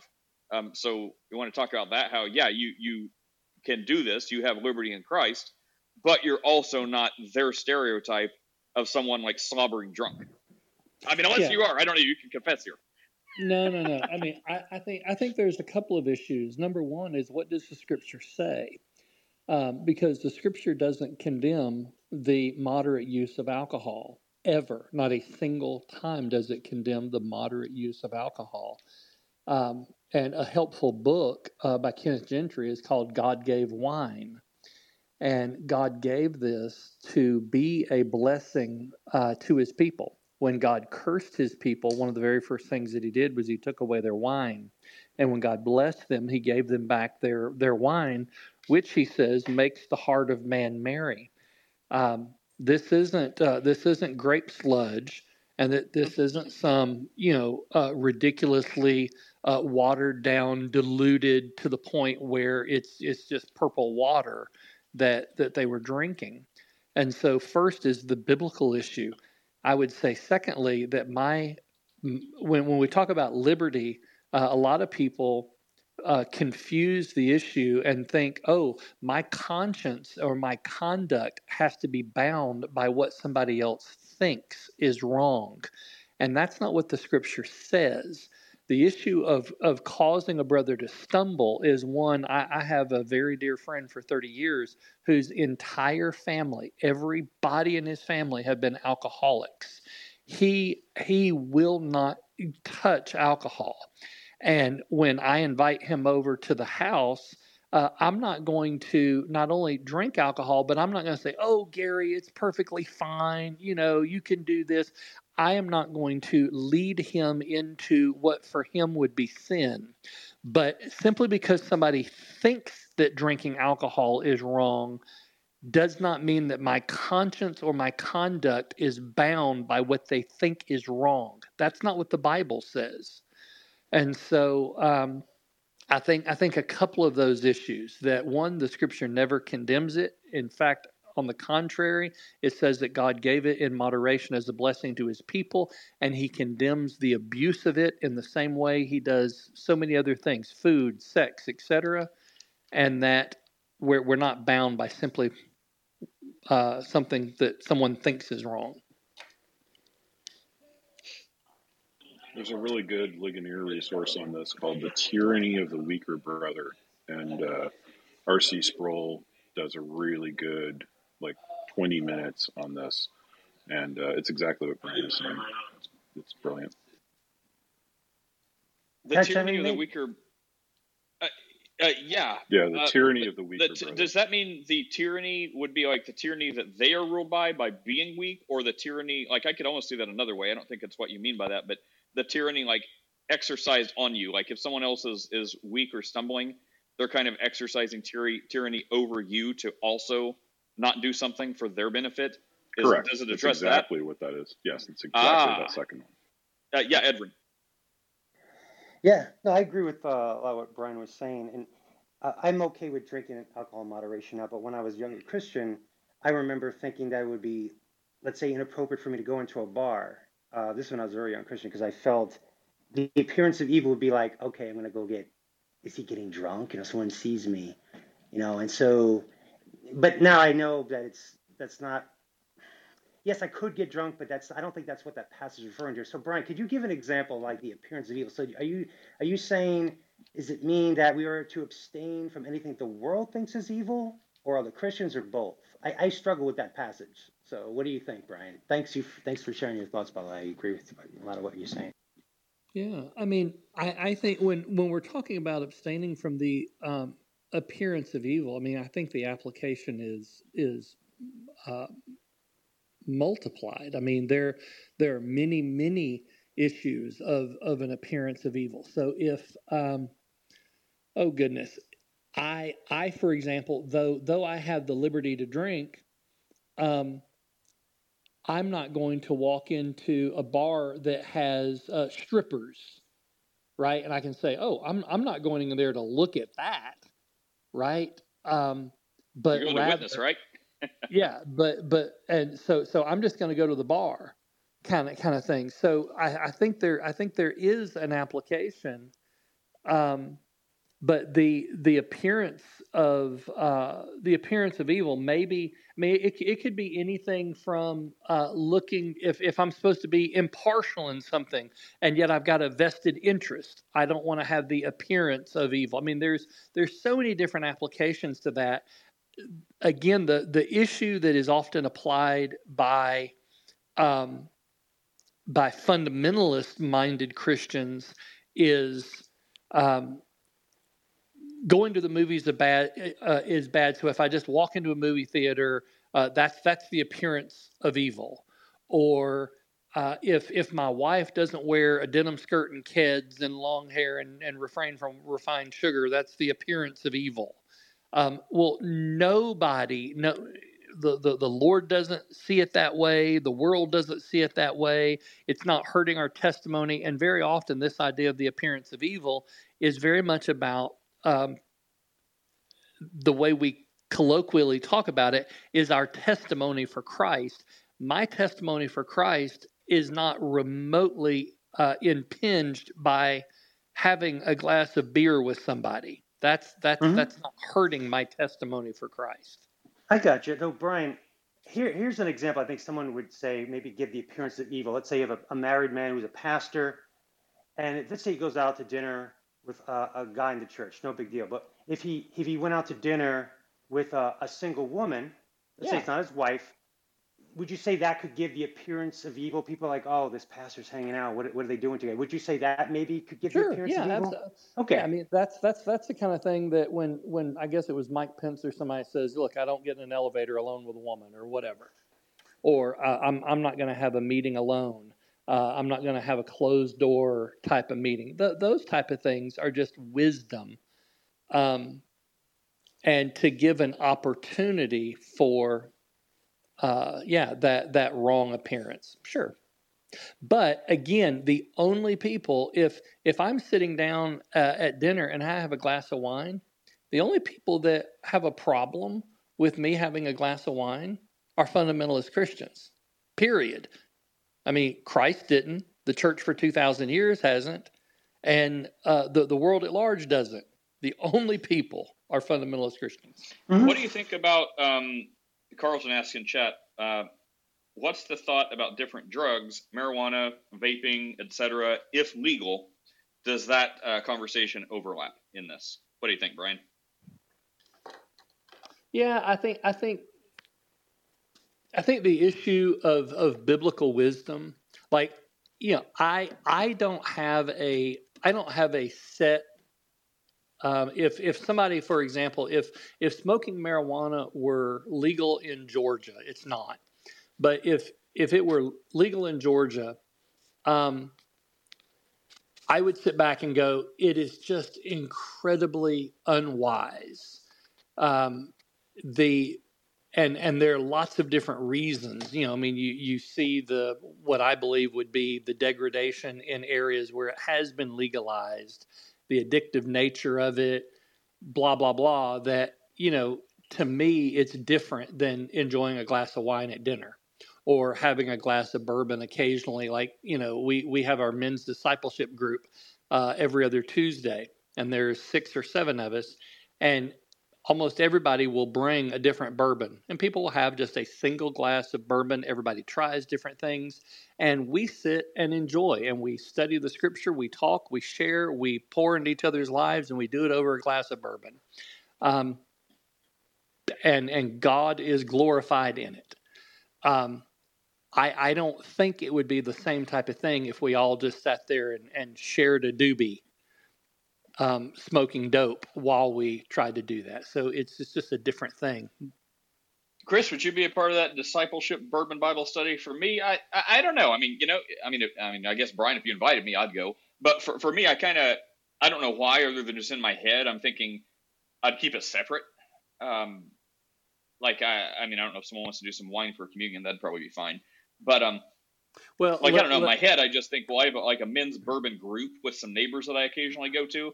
Um, but you know, we don't talk about. I mean, it's specifically a bourbon group, so you know, some are Christians, some aren't. It's not. It's not like a, a focus on religion. It's a focus on you know just hanging out as guys and, and having some glasses of bourbon and you know trying new things.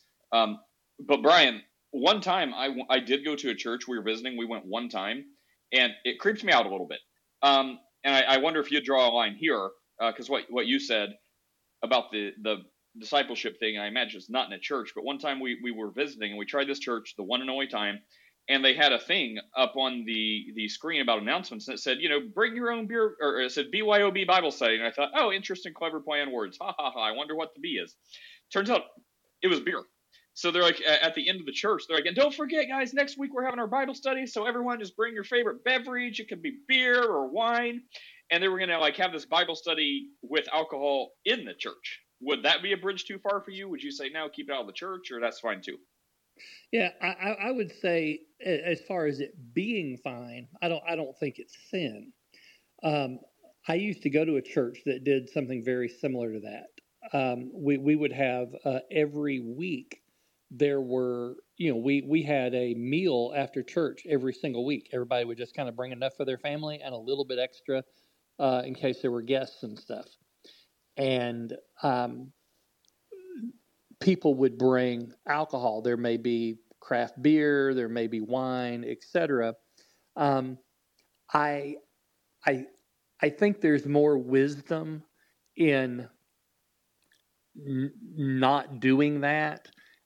And like with our discipleship group, you know, this this isn't just some open thing. It's not just anybody's just wandering in, right off off the street uh, who just doesn't understand those things, maybe have never been taught.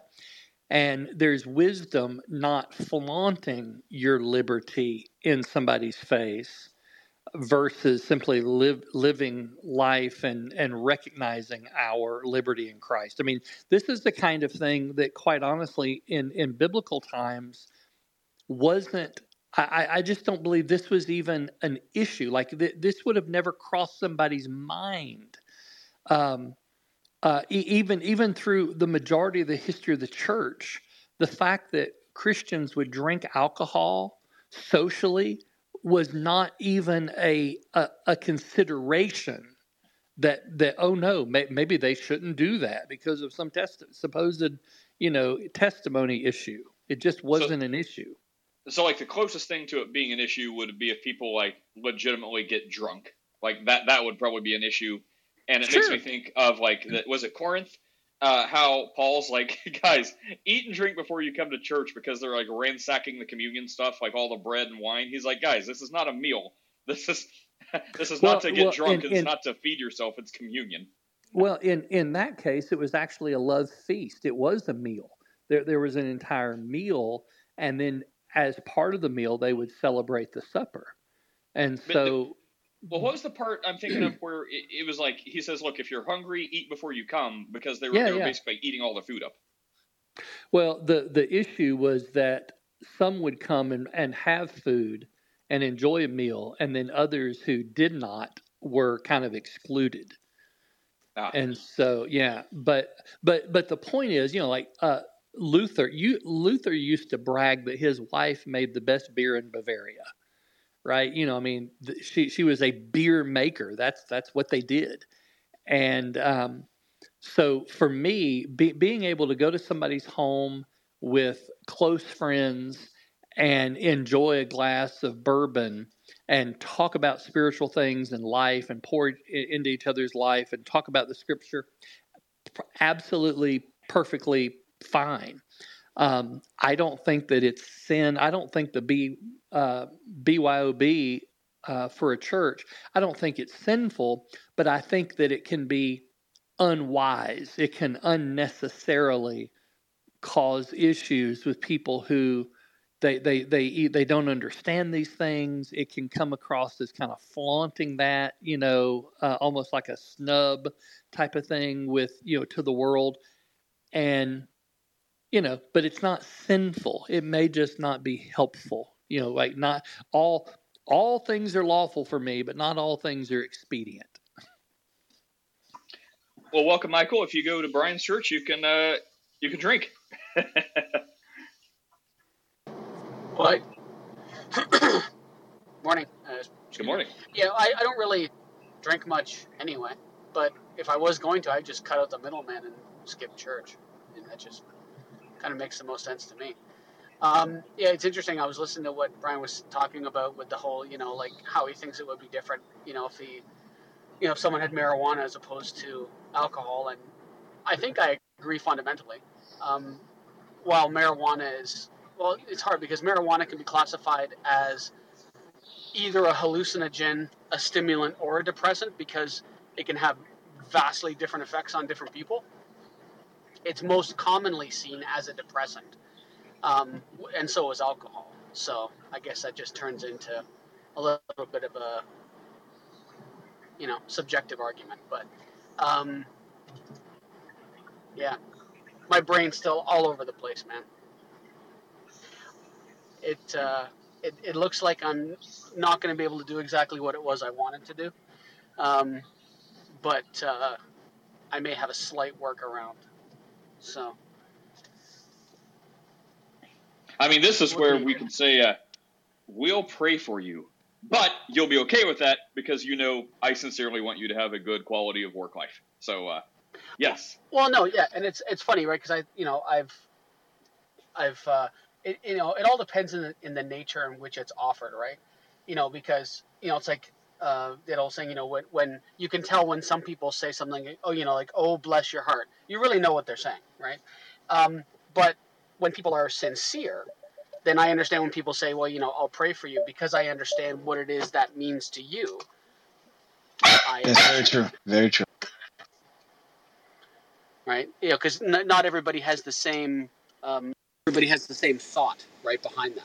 You know, because I've I've had people say to me, you know, with unbelievable sarcasm, "Oh, I'll pray for you," right? And my response to Yeah. a couple of those people have been, you know, okay, you pray for me, I'll think for you. Yeah, well, I, it's I certainly can. better Uh, than when you. It's, yeah, go ahead, Michael. I was going to say I can relate to that because uh, I can't tell you how many times uh, I, as a uh, as a person with, of the reform view, have been, uh, you know, had those words said to me by an Arminian or some sort of uh, synergist. You know, I'm gonna pray for you, man. I'm gonna pray that you repent. You know, and and I know that when they say that, they don't sincerely actually care because because of the previous part of the conversation. But you know, they they they do it because they want to put themselves in a on a pedestal or or take the high uh, think that they're taking the, the moral high ground when they're having a discussion with me. And uh, but I don't see that you know. But prior to them doing that, say that they're going to pray for me, they're doing all this name calling and all this personal attacking. So yeah, yeah, I, I know exactly what uh, Mike Michael was talking about. Yeah. Yeah, and I think that just requires people to have a good head on their shoulder, right? Like if someone tells me "bless my heart" or "I'll pray for you," um, I mean, yeah, based on the how the conversation's going, based on the reflection. Uh, Michael, you got to mute. A lot of feedback, Mike. Michael, Michael. Um, yeah, so I mean, you know, a reasonable person could pretty much, like, with high accuracy, determine if it's the Christian way of saying "I hate you," or if they legitimately mean it. Um, um, what, oh, what was I thinking of? Um, it's like you know, I mean, the only thing worse than that is when you like get a, quote Christian riled up so much that um the atheist is like, oh yeah, why don't you just pray for me to go to hell? Like you believe in God so much, you believe your prayers are answered, you just pray for me to go to hell. And then the Christian does it. And they're like, I pray for you to go to hell and burn forever, blah blah. blah. And then they end up on YouTube and everyone's like, look at this Christian, and it's a it's a lot of fun. Um, so yeah, let's let's not go that right. let's not go that route. And it, it's sad that I can immediately think of at least three examples over the years where that has been a thing. like, like the atheist and Christian talk, they have a disagreement, surprise, and the Christian publicly prays for them to go to hell. Like, wow, man. I don't even know. Yeah, that that's know. that's ridiculous. Yeah. Oh no, but that's imprecatory prayer, Nate. Don't you know? It's okay. You know, the, the King David did it in the Psalms. Why can I do it? uh, Chris, did you um, see that article I sent you earlier? Wait, no. You sent me. I Oh. just saw the clubhouse link. What did you send? No, me it was before that. It was it was the difference. Um, I was talking to my conservative rabbi friend uh, or Orthodox. No, no, not conservative. Orthodox rabbi friend last night. It was Gav. Echo member Gav. Oh yeah, yeah, yeah. Okay, I did read that article. Okay, I just didn't know what you were talking about. Yeah, that's the one. Um, yeah, it, it- I don't know, man. It just bugs me, right? Because whenever someone talks about like, it, it seems like there's a thing with Christians. Whenever they find like a Jewish person that seems like the least bit observant, um, they just take like their interpretation as gospel of like anything to do with like Jewish stuff. And I'm like, guys, it's not a monolith, right? Like there's other people. So it's like, you know, like Abba, for example, when he comes in, it seems like a lot of Christians just like really buy into what he's what he is says, and and they're just like, well, because he's a Jew, I guess that's how Jews understand it. And I'm just like clawing at my skin because I'm like, dude, like like conservative Jew is like most closely aligned with like progressive like nar Christian. Um, Orthodox Jew is more closely aligned with like very conservative uh, Christian, right? Like we we believe the Bible is very much literal, not like an allegory or satire or you know take it as you want. So it's like I, I don't know. There's like different compartments and alignments, and I, I don't know. I mean, you know, for me, it's like you know my my Orthodox Jewish rabbi friend, like you know Gabriel, we've known for years. Like I, I I put a lot of faith in what he says, and while you know even different Orthodox people have different approaches, um, you know what he says, it makes sense. It, it just clicks. And even though we disagree on you know Jesus, um, as far as interpreting scriptures from a Jewish perspective, I put a lot of stock in what he says because I know that at least that's like how he reads the Bible, um, as things are literal, you know, unless they're clearly not. And, uh, anyway, so I, I I appreciate that. Versus whenever I hear like a conservative Jewish person speak, I, I hear the Jewish equivalent of like you know just a very free spirit like like liberal theology and Christianity and like you know gay is the way gay is fine it doesn't matter do what you feel like maybe it's true maybe it's not I don't know maybe Noah's Ark's just a bedtime story and it's like ah I, I just hear so much of that and anyways it it vexes me Re- refresh my memory. What is NAR again? I can never remember. oh it's who wants to do a very very charitable explanation of it and then a very very uncharitable one so he can get the full gambit So NAR is just New Apostolic Reformation. Uh, it was birthed about 15 years ago in Lakeland, Florida, um, with a bunch of people that were um, declaring themselves the new apostles. That's why I called the New Apostolic Reformation. So you new And apostles, where the you mean like like like present day apostles, like people. Correct. On the Uh, same level as Peter and Paul. Oh, okay. Okay.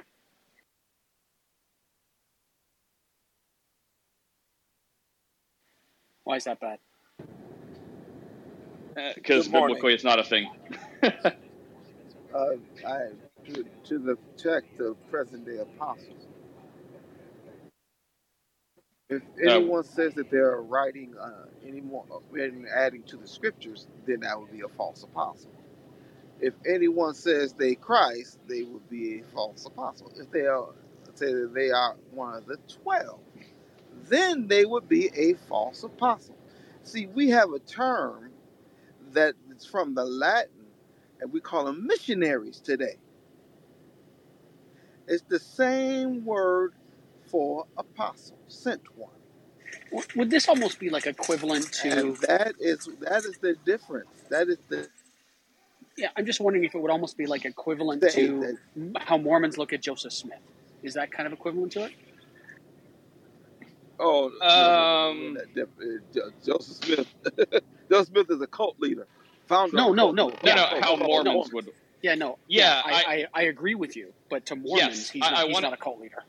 I want to say, even though that's hard to wrap our head around, I, I think that's a, a fairly close comparison. Like in the New Apostolic Refor- Revo- uh, Reformation, the church ad- attendants would view their leaders as the the apostle, pretty close to as Mormons would view Joseph Smith. So apostle versus prophet. Uh, I, I'm going to say it's close enough. Oh, fun fact! I just learned this about Mormons. I think maybe I'm wrong, but what was said was it's not that Mormons have a problem with caffeine because that's the common thing. It's that they have a problem with hot and cold drinks, and they act, uh, happen to have caffeine. Anyone else heard that? No. No. Yeah, no, I've not heard that. And like, That's I, I, that's new to me. yeah, So that's the thing. To, stay. that's the thing to. Hey, good morning, everybody. How you doing, Nate, Chris, and all of you? So so that's the thing to look into. Is caffeine really forbidden, or like is commonly understood, or is it that extremely hot and cold drinks are forbidden? They just happen to have caffeine in it. Yeah, no. So I can I can say kind of that's not true right off the bat. When uh, when I studied with Mormons years ago, Because uh, they, they were they were over one night, and I uh, and I said, you know, blah blah blah, you know, we want to drink or something like that. And my wife was saying, hey, anybody want coffee? And and they said, oh no, I can't have coffee. And then I had said, hey, what about decaf? And two of them were like, yeah, if you have decaf. So so Hmm. two of them had decaf coffee. Maybe That they were seems just fair. bad, maybe, maybe they were bad Mormons. I don't know. I don't, I don't know that. I mean that, that I mean that that seems fair. I mean that's definitely the common understand. eh, You know, I actually have an uh, LDS guy that I, I see sometimes in my community. We never have anything to talk about because you know I'd be like, "Hey, uh, how's hell looking, buddy?" And he'll be like, "Oh, you too." So you know we don't have a lot of conversations about religion, but that may be something I'll ask him. Like he, apparently he's in Nepal right now hiking to the base camp of Everest. But uh, yeah, next time I see him, I'll be like, "Look, man." Is it a caffeine thing or even if it is a caffeine thing is there also something extra about a hot and cold drink thing yeah I, I was thinking that uh, miguel do they like their drinks lukewarm like if, if you if you specifically want tepid drinks um you know that's not making that that's not doing yourself any favors like jesus has some stuff about tepid tepid things uh, Chris, what do you think about the, the Jewish thing? We, we I don't think I got a response on that. Like, do you agree, disagree, or what do you uh, what do you think about that? No, I broadly agree with the, the author. Yeah, I mean it's good stuff. I mean it was a very long article. It took me like I guess ten minutes to read the whole thing. Well, I mean, not even the article, but uh, like the, just the general sentiment. Like, you know, like um, conservative Jew equals like very progression, liberal Christian, Orthodox Jewish standpoint. Typically, typically aligns with what we are or espouse to be, like literal conservative, very foundational type Christians. Yeah, I mean Rabbi Uri would say the same thing if he were here. I don't know if he is here or not. I haven't looked, but yeah, I don't think that's a big surprise. I mean, I don't know if it's just, I don't know. That's what just kind of gets my hackles up when, or I don't know, hackles the right word, like feelers up when he starts like expositing scripture from his, uh, like very, very kind of like liberal approach. I'm like, ah. You know, like it's different than a progressive Christian when they look at scripture. They're, they're, which we also cringe at. I, I missed the thing. What, what were you talking about? Jewish stuff or something? What was it? Oh, how how like if there's a Jewish person of any kind, like the Christians in the room will like defer to them talking about how they view things in the Bible. Um, but oh, here's Mir. Let's let's ask Mir um, uh, how they view things in the Bible about like Old Testament and Jewish understanding and stuff, and they'll just kind of take that as as how it is when it's not how it is because there's you know there's different understandings within Judaism. So it's like you know our friend Gav would say something very very like yeah yeah this passage is very literal. This is the understanding it's been versus someone else who may be like a conservative Jewish person who's like, no, man, it's not literal. It's just an allegory. It's fine. It's, it's just a metaphor. It, it's satire. It don't matter. It's fine. And it's like, wait.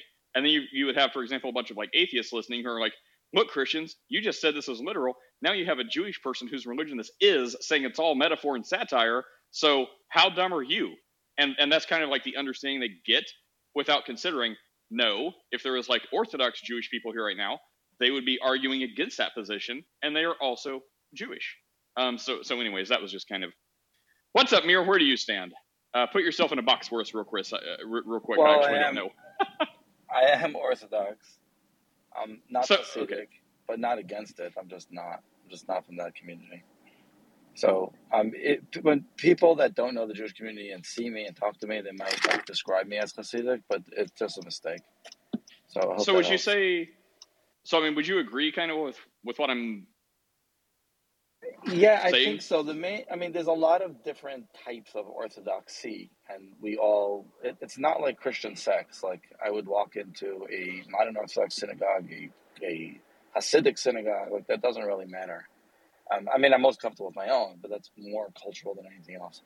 So, yeah, the, the, the, it, but but the theme amongst all of Orthodox is that the Torah was given at Sinai exactly the way we have it. I mean, what these exact words were written because we know the prophets were written later, but the Torah was given at Sinai and they and exactly the way we have it, and we were taught how to understand it, and that's what we call the oral law.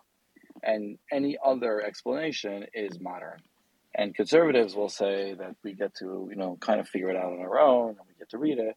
So they will read a verse and say this is not literal or this is literal when we would look at the original sources and say, not original sources, rabbinic sources of first through 21st century and say this is the way it's always been read and this is the way it should be read. Sounds good. So, anyone got anything else? Sean, it's been good uh, to see you. Have you been traveling the wild high- highways? Is that why it's been a little bit since we've seen you? If you can get to that mute button. Perhaps not. Well, Michael, you were late to the party. Are you any- talking to me? No, I was talking to Sean. Oh. But I guess you, you, Michael. Anyone have anything else to say before I go spray spray my weeds with Roundup and probably I'm contaminate going everything? tell. I'm not going to tell Jews their tradition. So how about that? How about I avoid doing that? Uh, sure. I, I feel like I also avoided doing that. Yeah, you did. Yeah, everything's good. All right. So, uh, Mir, congratulations. The council has pronounced you free to be free. You can be who you are. Thank you.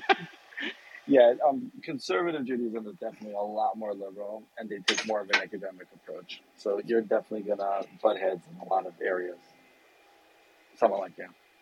Yeah, and we're going to find a lot of like we're going to find a lot of uh, you know kismet with uh, with Orthodox Jews more than conservative or Reform Jews in terms Yeah, of like sure. how we look at the Old Testament and Mosaic authorship. I assume you take Mosaic authorship, right?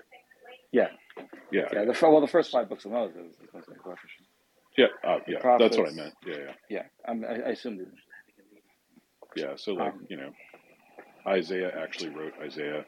You know, there wasn't like Yeah. a later editor. I mean, Barak was definitely the scribe, um, and there are sections to Isaiah, and he wrote it during different periods of his life. But you can account for the differences in prose based in the Hebrew prose based on you know an author changing over time. So we see a more sophisticated prose at the end of Isaiah than we do at the beginning of Isaiah, and that can be that can be uh, accounted for with the passage of time and, and learning.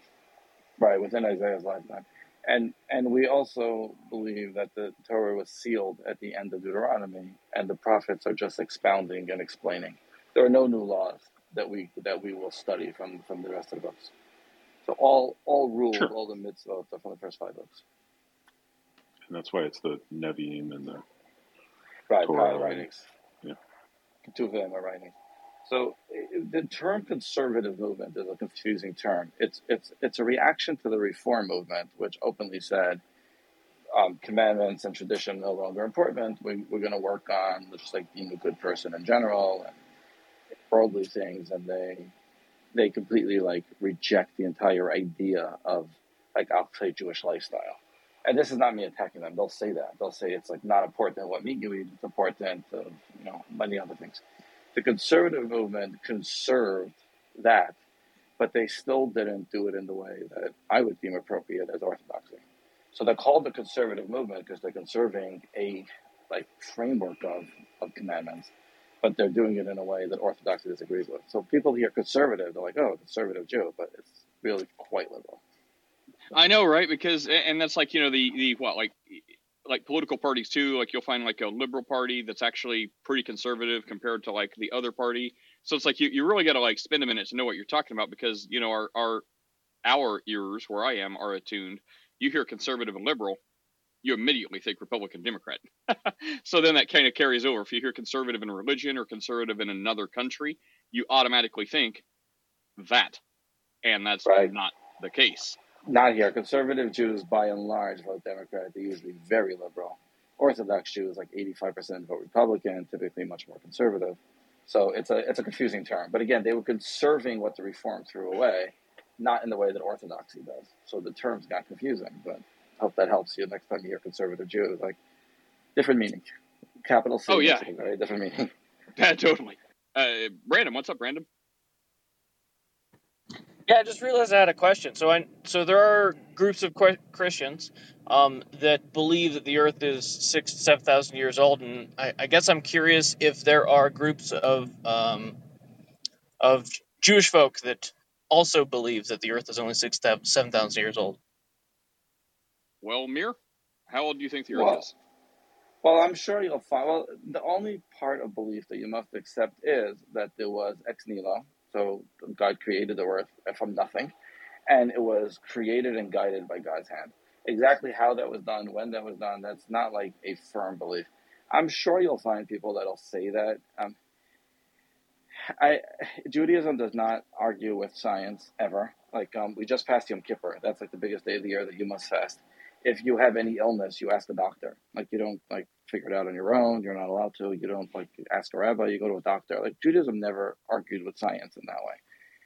Exactly how to like square the two because there definitely is like a confusing con- um, conflict. It's answered in multiple ways. The two main ones are the six days of creation don't have to be 24 hour periods. And they want to bring a proof to that by saying the first three days of creation, there was no earth to spin on its axis. So it doesn't mean it wasn't 24 hours, but there's not, it doesn't have to be 24 hours. And then basically just a bunch of things played out from the first day of creation until Adam was created. And after that, history plays pretty nicely, 6,000 years close to it. So that's one typical answer given. The other answer given is it's impossible for God to create a brand new earth. Just if God gave Adam apple seeds, he would have starved to death. He gave you know, chicken eggs. Obviously, that has to be the first tree that was chopped down had to have rings and fruit on it, and the first animal had to look like it was whatever years old, and the night sky had to have stars, which would make it at least 100 years of the light get here. So you can keep dialing it back and basically saying the Earth was created a couple of billions years old, but it was created 6,000 years ago. And there's it's it's it's unfalsifiable ta- fact because every scientific evidence will look at it it's like 16 billion years old, but it was created by God 6,000 years ago. So that's those are the two main answers given. Nobody denies the science, and no and nobody that's orthodox will deny that God created the world. So you have to try to synthesize the two. That's another really good point, Mir. Like, yeah, Adam would have died if he gave him apple seeds. Um, Yeah. Between you, you and Brian, man, this has been an enlightening day. But now that day must come to an end because I have to go kill my weeds. um, does that mean I'm destroying the creation of God or helping beautify it? I don't know. Uh, my conscience is clear though. Um, anyways, yeah, everyone, thanks for being here. Good, good discussion. I, I appreciate today, man. We talked. Thanks, Nate. Yeah. Fine. We actually talked about topics we usually don't. So we didn't have to talk about the Trinity. We didn't have to talk about the divinity of Jesus. We talked about what did we talk about? Let's see. We talked about oh well, I love Jesus because uh, a little hit on politics, atheist worship leaders, um, Christians and alcohol, and uh, yeah. So that was that was good. Oh, Michael, the last thing I'll say, uh, I'm going to say it and then run away. Um, I, I, did look into and I, I, addressed it, but you weren't here. Um, about what you said a week or so ago about, uh, you know, what would it take to lose support in Trump? Do I think because of his fraud case and all this other stuff? What do I think? Well, I finally did look into that a little bit, and it seems like if this is a precedent, which I have no reason to think otherwise, um, the judge that looks like a complete crazy person um, is is trying to say that Trump lied about the valuation of his other businesses, but specifically Mar-a-Lago. The judge said it's worth 18 million, and Trump uh, said it was like 150 or 130 million, which is the same. And they said that's fraud. That's the same. Like the tax bill alone from like the last two years says it's 130 thousand dollars. So by the own government assessment, that's not a lie. It's not fraud. What would be fraud is the the judge trying to say it's 18 million, um, and also like realtors have came out of the woodwork saying that there's offers to buy the thing for like between 300 and 5 million 100 million dollars and there was even like one offer for a billion dollars so to say that it, it, it is false valuation that is apparently i haven't i mean i haven't seen the documents i haven't driven there and like looked at them but i mean it, it seems fairly demonstrable that he did no wrong. And if that's the case in mar-a-lago there's no reason not to give him the benefit of the doubt on all the other stuff he's done in the last 30 years. Um, and not to mention the last thing, there's two acres directly next to Mar-a-Lago that are vacant, and apparently they just sold for it was like thirty or fifty million dollars, and that's for two acres that are blank, um, compared to Mar-a-Lago, which is like what twenty acres, um, and, and, there's a massive resort on it. So I would say, uh, yet again, you know, when we wait and more stuff comes out, um, you know, maybe someday they'll find something. He's like, dude, we just found thirty skeletons in Trump's golden, uh, golden, uh, you know, hidden secret room at Trump Tower in New York, there, there's 30 skeletons. He's been a serial killer for 30 years. I'm like, holy crap. So, you know, maybe someday something like that will happen. But as of now, um, it seems like everything they try to do, it takes like two or three days to debunk it and be like, wow, you guys are caught in another scam. Uh, you want to do a quick response and then I, I have to run. But yes, so that's that's what I've came to after I did look into that a little bit perhaps Michael can't talk, but anyways, um, if no one else knows what we're talking about, um, well, I don't have time to explain it. Anyways, thanks for being here, everyone, and we'll catch you all next time. Have an awesome day. Take care.